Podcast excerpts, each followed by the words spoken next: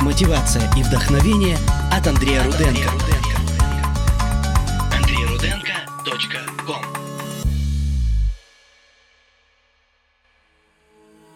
Итак, здравствуйте, дорогие слушатели. Мы продолжаем общаться на самые актуальные темы. И сегодняшняя тема звучит так.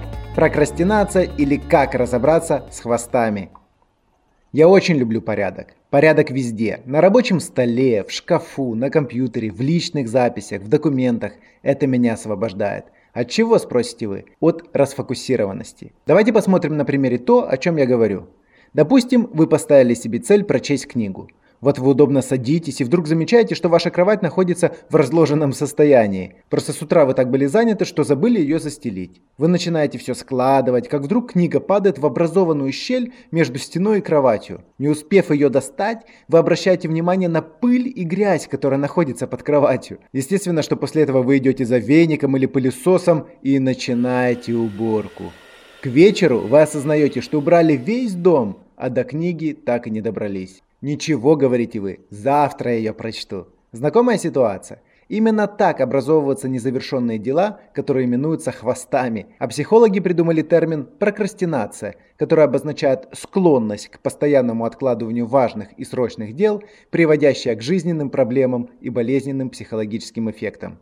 Почему такое происходит в жизни человека? Все из-за того, что многие люди не ставят конкретных целей, не умеют держать фокус, а также не уточняют сроки, за которые должны выполнить ту или иную задачу. Как следствие, появляется хвост. Постоянно откладывая дела на завтра, мы не замечаем, как понемногу накапливается гора, которая в конечном итоге в один из дней нас просто заваливает. Помните эти страшные дни, когда у вас кучу дел и не знаешь, с чего начать? Как правило, приятнее всего закрыть на это глаза в надежде, что через время все как-то само рассосется. Почему это происходит?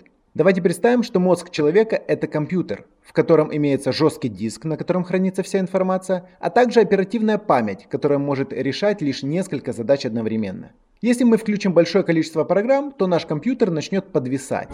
То же происходит и с нашим мозгом, когда огромное количество нерешенных задач всплывает у нас в голове. Это может быть невыполненное обещание, незаконченный телефонный разговор, задача, которую вы постоянно переносите в вашем календаре, цель, которую вы поставили себе несколько лет назад, и она все тянется. И вот оно все хранится на жестком диске и временами всплывает, подгружая нашу операционную систему головного мозга. Но это еще не самое страшное. Помимо вышеописанного, вспоминая о своих незавершенных делах, наша энергия начинает иссякать. Уверен, что вы понимаете, о чем я говорю. Тело становится немощным, а мозг отказывается работать. Такое чувство, что эти незавершенные дела просто-напросто пожирают твою энергию. Поделюсь примером из личной жизни. Однажды я принял решение закончить автошколу, чтобы получить водительское удостоверение. На протяжении нескольких месяцев я три раза в неделю ездил на курсы и учил билеты. Когда пришло время сдачи экзамена в ГАИ, я решил повременить и отложить это дело на завтра. Как вы думаете, на какие сроки все это затянулось? Только не смейтесь. На протяжении трех лет практически каждый день я вспоминал, что должен поехать и сдать экзамен. Это очень меня расстраивало и высасывало большое количество энергии. Неприятное чувство. Я думал, что однажды наступит день и все как-то само собой, знаете, утрясется, уляжется, но этого не происходило. Через три года я все же заставил себя вновь записаться в автошколу, чтобы возобновить затертые годами знания.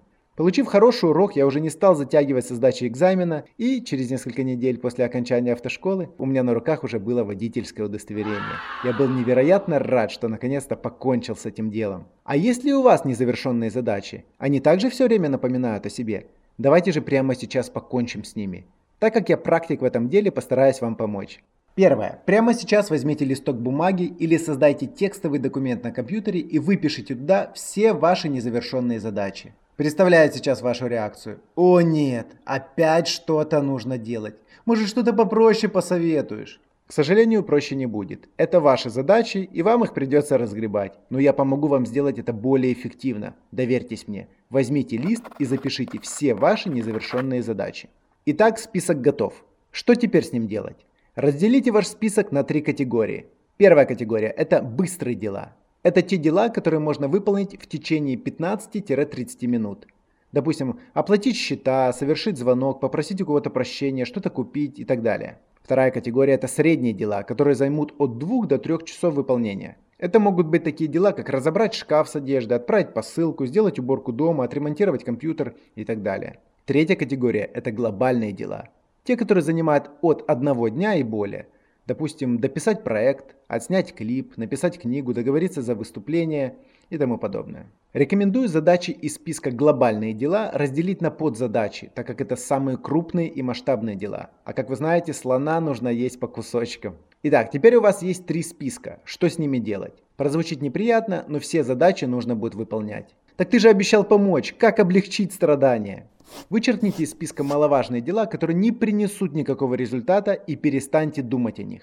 Возможно, вам стоит позвонить человеку и сказать, что вы отказываетесь от его предложения. Поверьте, это лучше, чем постоянно переносить данное дело на завтра. Поймите, что вы свободная личность. Делайте только то, что действительно имеет для вас ценность. Как еще можно облегчить страдания? Если есть задачи, которые может сделать кто-то другой кроме вас, делегируйте их. Всегда найдется человек, который с радостью сделает то, что вас напрягает. Естественно, за определенную плату, вознаграждение, ну или бартером, услуга за услугу. Вычеркнув маловажные дела и делегировав напрягающие, приступаем к действию. Рекомендую начинать с самого утра. Вы представить себе не можете, как вы будете счастливы от того, когда очередное завершенное дело будет освобождать вашу голову. Также постарайтесь расставить приоритеты и делать важные дела, а не просто срочные. Делайте то, что продвигает вас к конкретному результату. Мой последний совет будет звучать так. Старайтесь работать по принципу 50-10. 50 минут работаете, 10 минут на отдых. Ни на что не отвлекайтесь, пока не выполните поставленную задачу. Сам знаю, как это трудно. Но помните, что через время данная привычка выведет вас на новый жизненный уровень. И напоследок, нужно осознавать, что человек для дела, а не дело для человека. Задайте себе вопрос, для чего вы делаете то, что вы делаете. Надеюсь, что я смог вам помочь. Кстати, можете написать в комментариях, как вы разбираетесь со своими хвостами. Мотивация и вдохновение от Андрея Руденко. Андрей Руденко.